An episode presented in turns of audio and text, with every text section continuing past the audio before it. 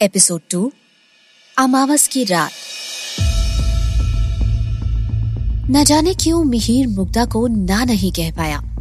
एक अलग सी कशिश थी मुग्धा की आँखों में, और मिहिर बस मुग्धा की ओर कुछ देर तक यूँ ही एक टक देखता रहा।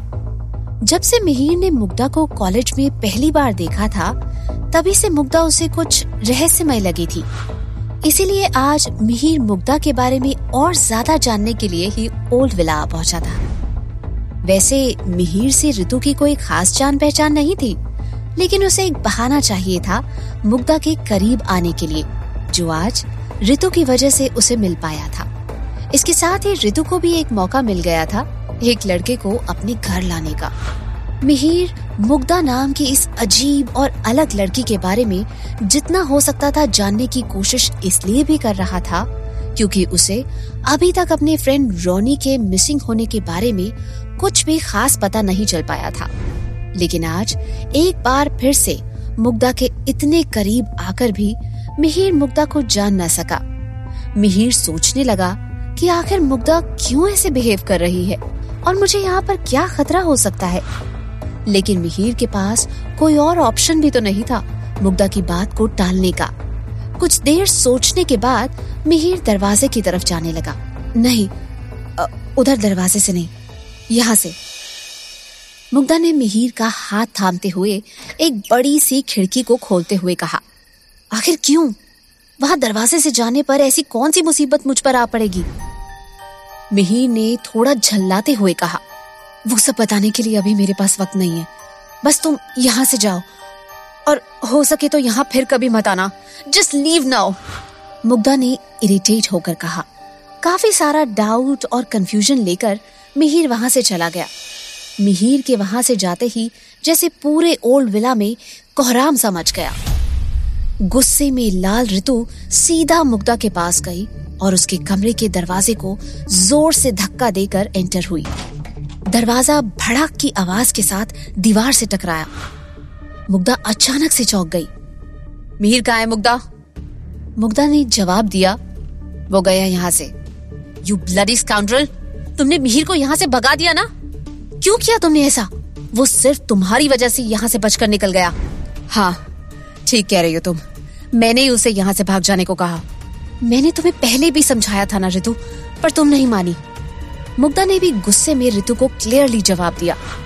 इन दोनों की बातें सुनकर माया भी कमरे में चली आई। वो समझ चुकी थी कि मुग्धा ने क्या किया है। वो बस गुस्से से मुग्धा की ओर देखती रही और फिर ऋतु को वहाँ से लेकर चली गई।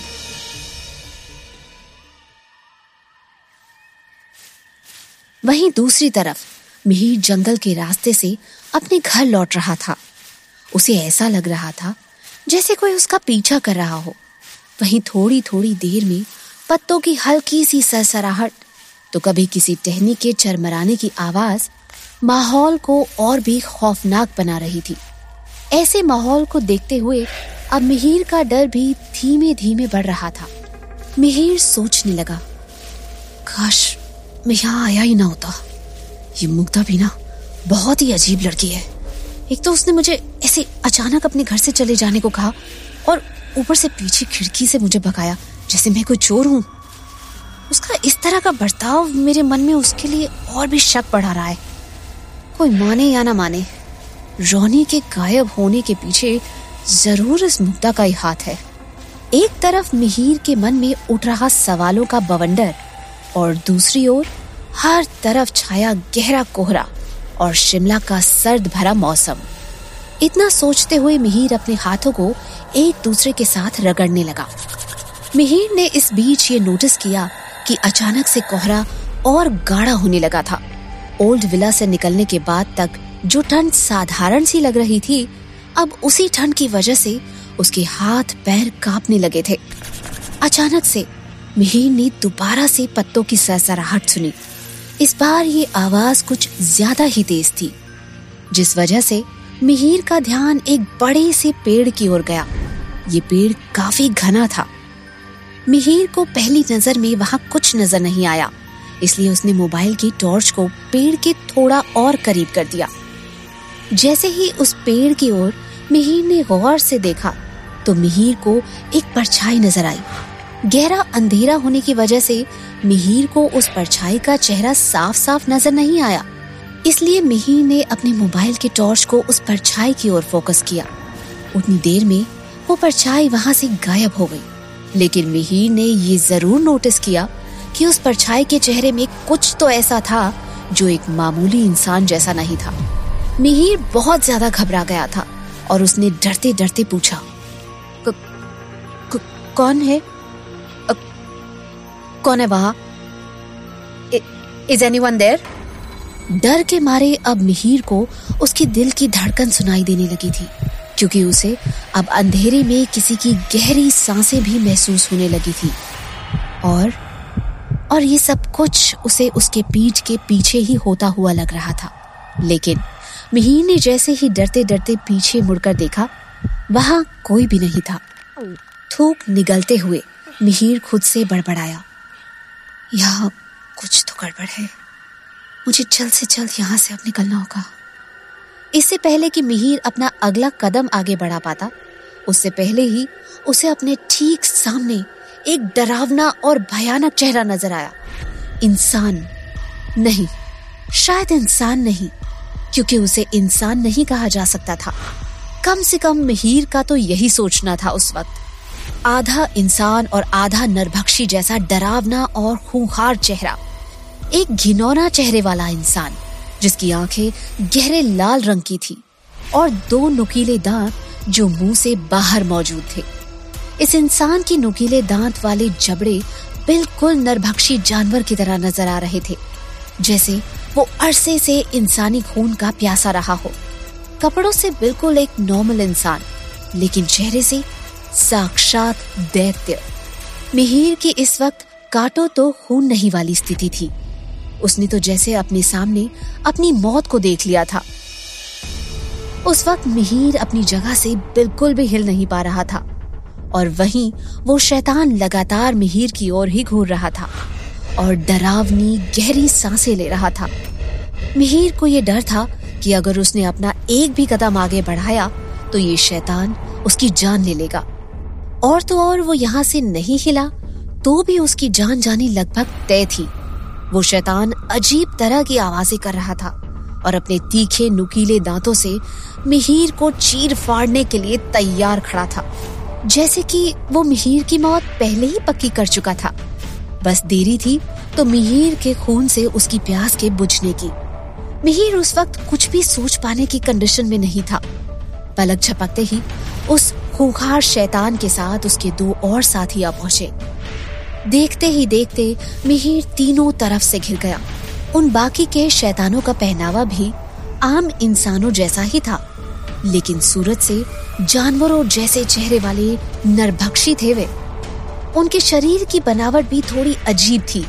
शरीर के कदकाठी से बिल्कुल इंसान जैसे।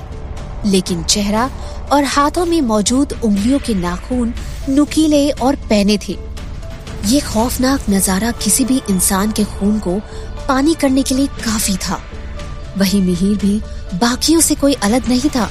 उसे भी अब बहुत ज़्यादा घबराहट होने लगी थी, क्योंकि अब एक के मुकाबले तीन तीन शैतानों से उसे बचकर निकलना था। वो आँखें बंद करके तेज़ी से एक और भागने लगा। वो समझ चुका था कि यहाँ रुके रहने से मौत आनी ही है। कम से कम एक बार कोशिश ही करके देख लेता हूँ मिहिर एक और भाग रहा था, लेकिन कुछ ही देर में उसे अपने पैर हवा में महसूस होने लगे। उसने देखा कि उसे किसी ने ऊपर उठा रखा था। मिहिर को बेहद डर लगने लगा। मिहिर हवा में अपने हाथ पैर ज़ोर से फड़फड़ाने लगा। वो डर के कारण चिल्ला रहा था, मगर उस घने अंधेरे जंगल में उसकी मदद करने वाला वहाँ कोई नहीं था। अगले ही पल किसी ने उसे ज़ोर का झटका दिया। और वो धड़ाम से नीचे जा गिरा। मिहिर दर्द के मारे तड़प रहा था, मगर अपनी जान बचाने के लिए हिम्मत जुटाकर खुद को संभालते हुए वो जैसे ही खड़ा हुआ, उसे दो मज़बूत हाथों ने दोबारा से पकड़ लिया और उसे हवा में उछालकर फिर से ज़मीन पर पटक दिया। उन हाथों ने मिहिर को उसी हालत में ज़मीन पर घिसटना शुरू कर दिया। मिहिर के साथ साथ ज़मीन पर बिखरे हुए सूखे पत्ते भी जैसे हरकत में आने लगे।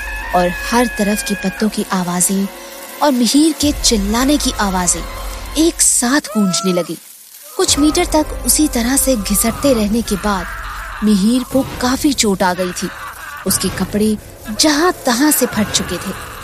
मिहिर बचने की पूरी कोशिश कर रहा था, मगर घना अंधेरा होने के कारण वो ये देख नहीं पा रहा था कि कौन उसके साथ ये घिनौना खेल खेल रहा है। इस बार दोबारा से मिहिर जैसे तैसे उठ खड़ा हुआ और थोड़ी दूर भागते हुए मिहिर को सामने एक टीला नज़र आया और वो तेज़ी से अपनी जान बचाने के लिए उस टीले की ओर बढ़ गया। मिहिर बार बार पीछे मुड़कर देख रहा था।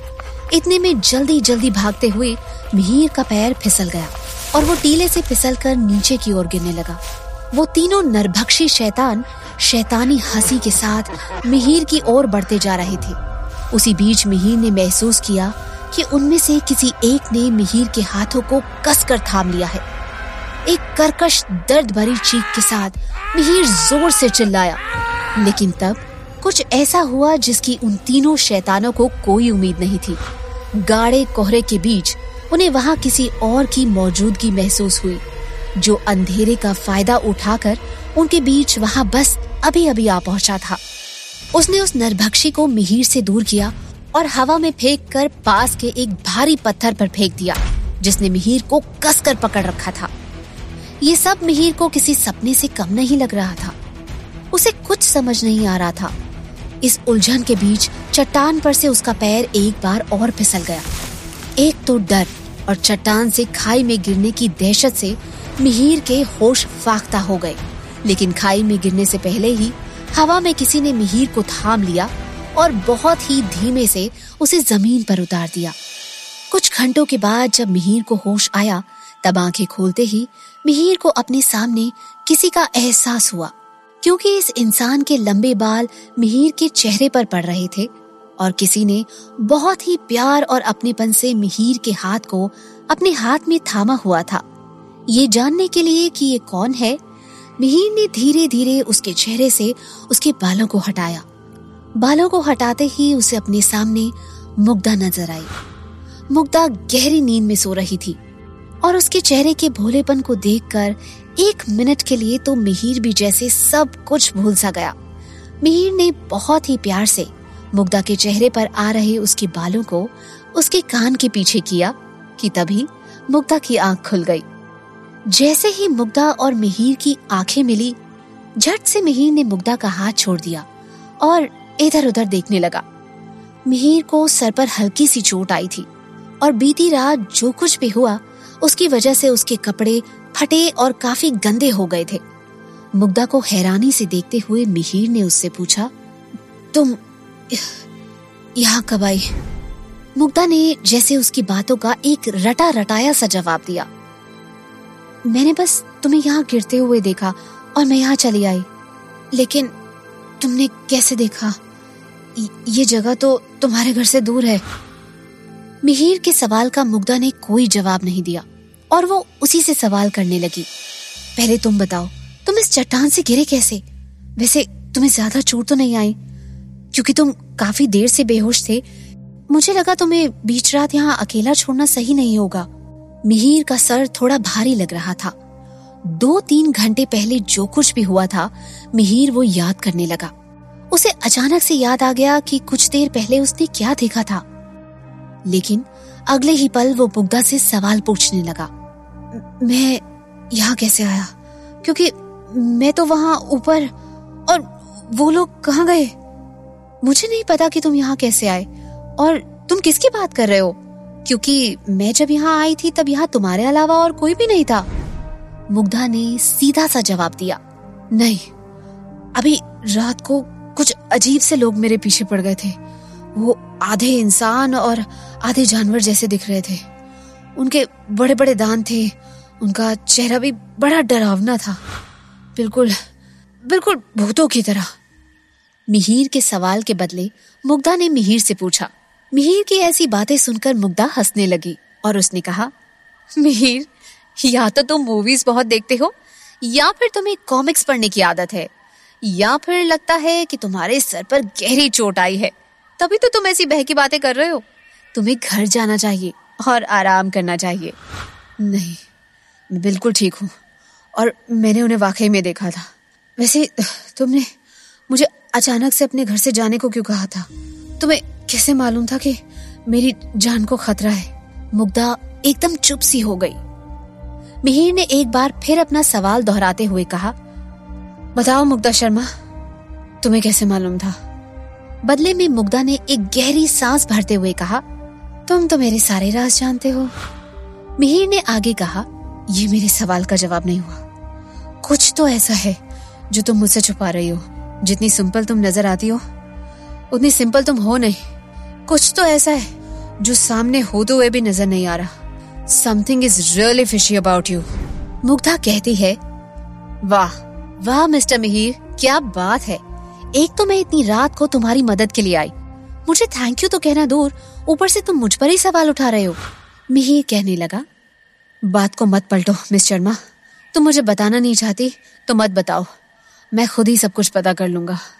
और अब मैं सीधा पुलिस स्टेशन जा रहा हूँ। रात को जो कुछ भी मेरे साथ हुआ, उसकी रिपोर्ट लिखवाने। वो लोग ज़रूर मेरी हेल्प करेंगे।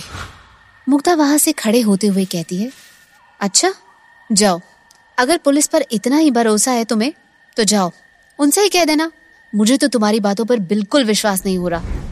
हो सकता है शायद कि शिमला की पुलिस को ही तुम्हारी बहकी हुई बातों पर विश्वास हो जाए। मुग्धा की ऐसी बात सुनकर मिहिर गुस्से से उसकी ओर देखता है। और बिना कुछ कहे वहाँ से चला जाता है। तो क्या पुलिस को मिहिर की बातों पर विश्वास होगा? क्या है शर्मा फैमिली की पूरी सच्चाई? क्या माया और ऋतु मिहिर को दोबारा से